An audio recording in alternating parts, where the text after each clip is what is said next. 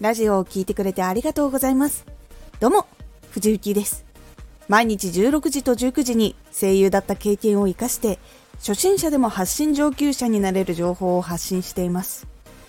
さて、今回は、視聴維持率アップ、音声発信の最適なテンポ。これを最後まで聞いていただくと、音声発信の最適なテンポを意識できるようになれます。少し告知させてください。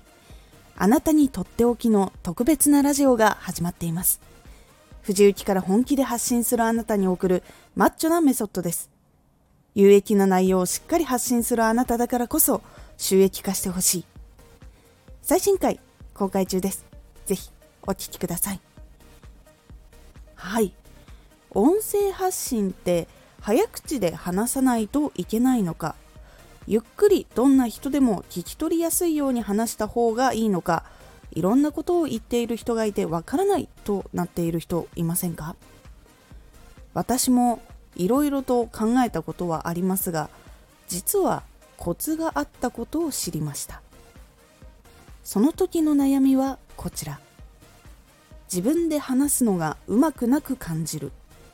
話が聞きやすいか不安。一方的になっていないか心配。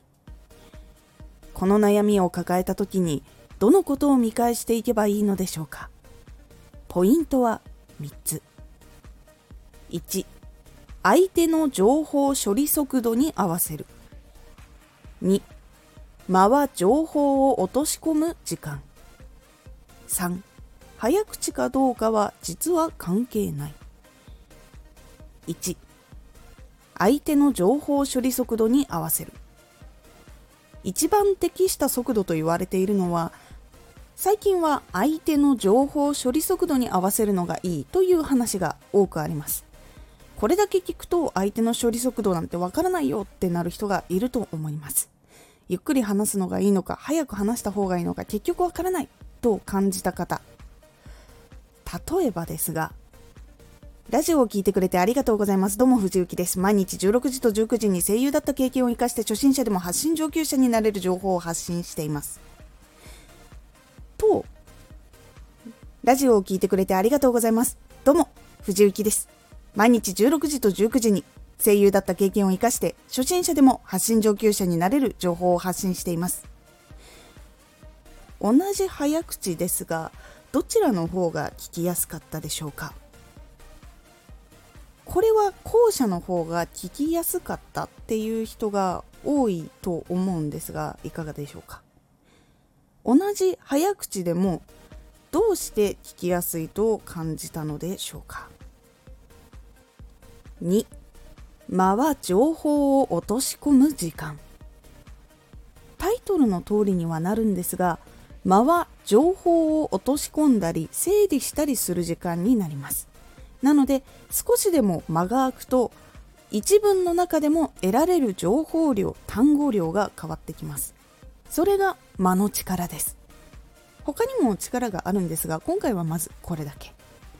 間が空いている中でもわざと空いている間でなければ人は意外と話を聞くことができます。間は悪いものではありません。日常会話の中でも7秒とか空くことだって実際は実はあったりするんです。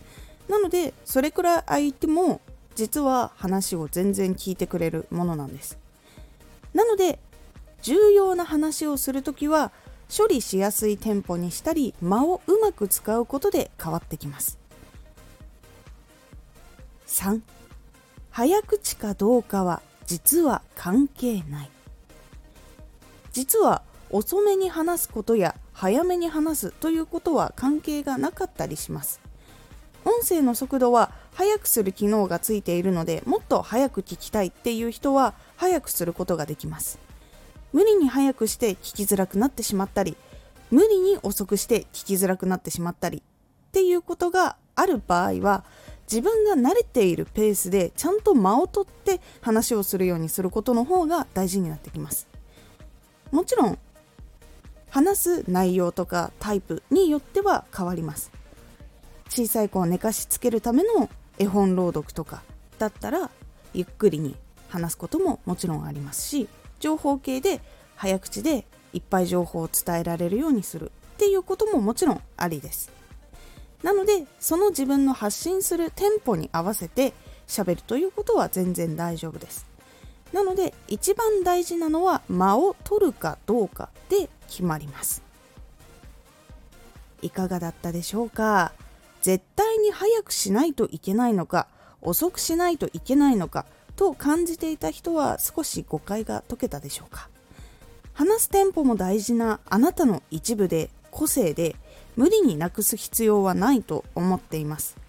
その代わり間をあまり取らないで話してしまう癖がある人は間を少し取るように気をつけるようにすると変わってきますのでおすすめです。最初間を取るのは違和感があるとは思いますが間を取るようにすることが慣れると聞いている人も結構聞きやすくなるので自分の中での違和感を少しずつなくすことができるようにちょっとずつちょっとずつ話の中に間を入れるようにしていってみてください。今回のおすすめラジオ。隙間時間でラジオ活動を楽にする方法。隙間時間にしておくとメインの活動の時に少しでも楽になる方法をお伝えしているラジオです。このラジオでは毎日16時と19時に声優だった経験を生かして初心者でも発信上級者になれる情報を発信していますのでフォローしてお待ちください。次回のラジオはラジオ中級に行く前にです。こちらはラジオ中級に行く前に大事なことをいくつかあるのでそちらをお届けという感じになっておりますのでお楽しみに。Twitter もやってます。Twitter では活動している中で気がついたことや役に立ったことをお伝えしています。ぜひこちらもチェックしてみてね。私も話すのが苦手な人でした。特にフリートークとかテーマが決まって一人でお話ししてくださいっていうのがむちゃくちゃ苦手でした。しかも間が怖かったタイプの人間だったのですごく焦ったりしてテンパったりして余計なことを話していたことがありました。関係があるようなないようなことを言ってしまったりえーとかあーを連発してしまったりっていうことが本当にありました。ですが落ち着いてちゃんと相手に伝えるっていうことをした時に自然と間が空いたことがあったんですけどそれがあった時に聞いてもらえたっていうことを体感できたおかげであ間があってもちゃんと話聞いてもらえるんだってことを自分の中でやっぱり納得をしてからやっと治るようになりました。それまではやっぱ怖かったですね。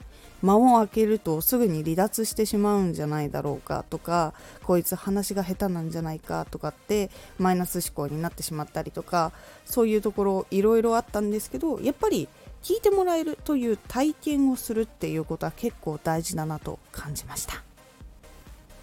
今回の感想もお待ちしています。ではまた。